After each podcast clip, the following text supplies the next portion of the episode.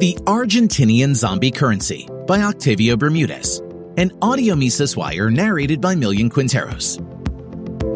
Argentina makes press headlines worldwide and tops the inflation world rankings. People are becoming desperate. Living in Argentina is extremely tough. And people are beginning to immigrate to foreign countries. The Argentinian peso is to the world and to the Argentinian citizens a relentless zombie, rejected by the people but supported by the government, which is desperate to snatch whatever money people have left in their pockets. To develop this further, we must go first through the history of the Argentinian monetary system to better understand the current situation. Then we will move to examine this living dead currency and analyze proposals to return to a prosperous and free society. A brief summary of the monetary history of Argentina. The earliest local government in the country that today is known as Argentina was established in 1810. Yet it was not until 1861 that the country was unified. Prior to 1881, there was no mandatory monetary system in Argentina. There were few to no laws that regulated or stated how transactions had to be made and which currency had to be used. Moreover, the national government had not issued any national currency for the citizens to use. There was limited circulation of some government issued money, sometimes not metal backed and leading to inflation mostly during times of war, and most people used foreign or private currencies. In summary, the system was free or anarchic. This state of affairs was put to an end in 1881, when President Julio Argentino Roca established the first national currency with legal tender, the peso moneda nacional, legally binding people to make their contracts in this new gold money.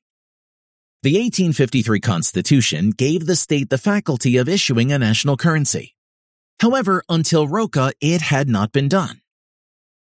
Argentina could not escape economic cycles due to the government regularly injecting fiduciary media to solve its problems.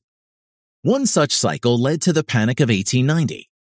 In response, the government created a currency board to stabilize the value of the gold peso called the Caja de Conversión the Argentinian gold standard.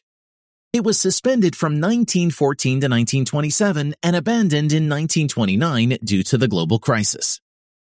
In 1931, a year after a fascist coup, the private Banco Nación, in full Banco de la Nación Argentina, in English, Bank of the Argentinian Nation, was allowed to issue banknotes without needing to have them backed in gold. In 1935, during the military-led government, the Banco Central de la República Argentina, or Central Bank of Argentina, was created, a true bank of banks. It regulated and supervised commercial banks and credit, accumulated money reserves, and acted as the financial agent of the state. The initial purpose was to tackle economic cycles, but 11 years later in 1946, the bank was nationalized by President Juan Domingo Perón in order to expand the money supply as much as the government saw fit in order to finance its deficit. Thus, the government cared about only one thing from here onward how much to inflate. Argentina's hyperinflation period began in the late 80s and continued into the early 90s. This situation was stabilized between 1991 and 2002.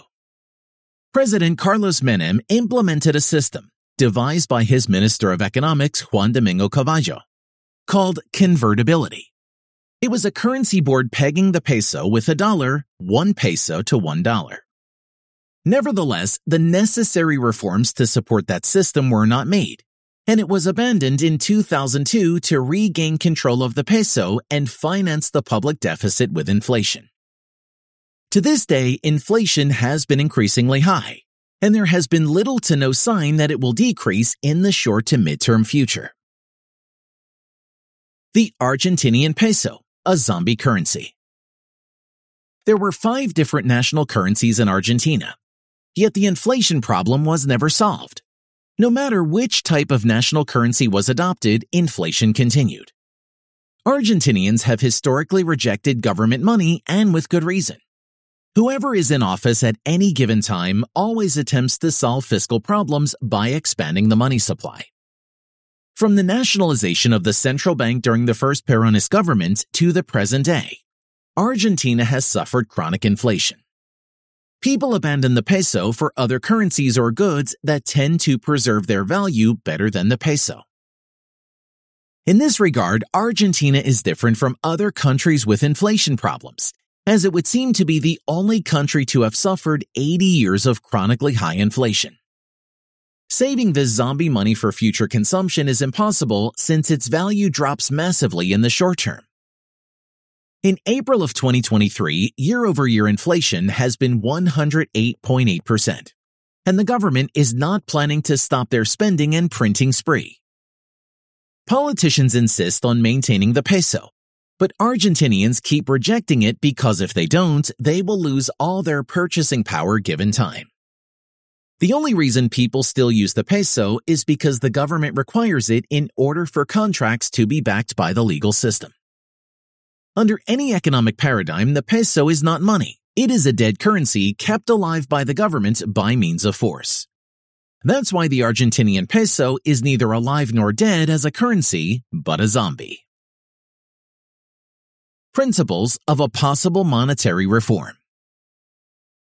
After examining Argentinian monetary history and analyzing the situation of the zombie peso, the question now is, can anything be done about it?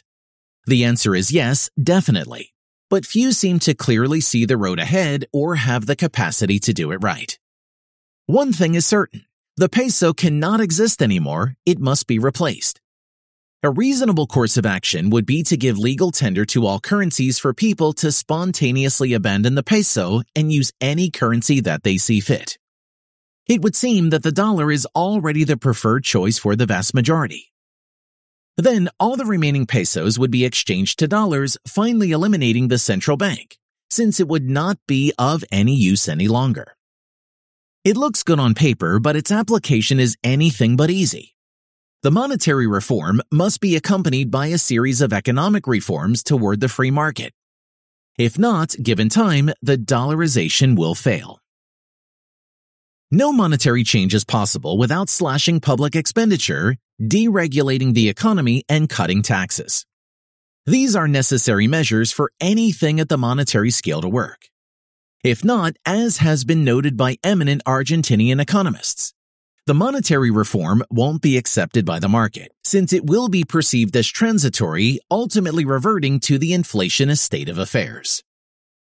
It must be said that Argentina doesn't have the necessary dollar reserves to exchange the monetary base for dollars at a reasonable exchange rate. That would be the market rate. Net central bank reserves are negative.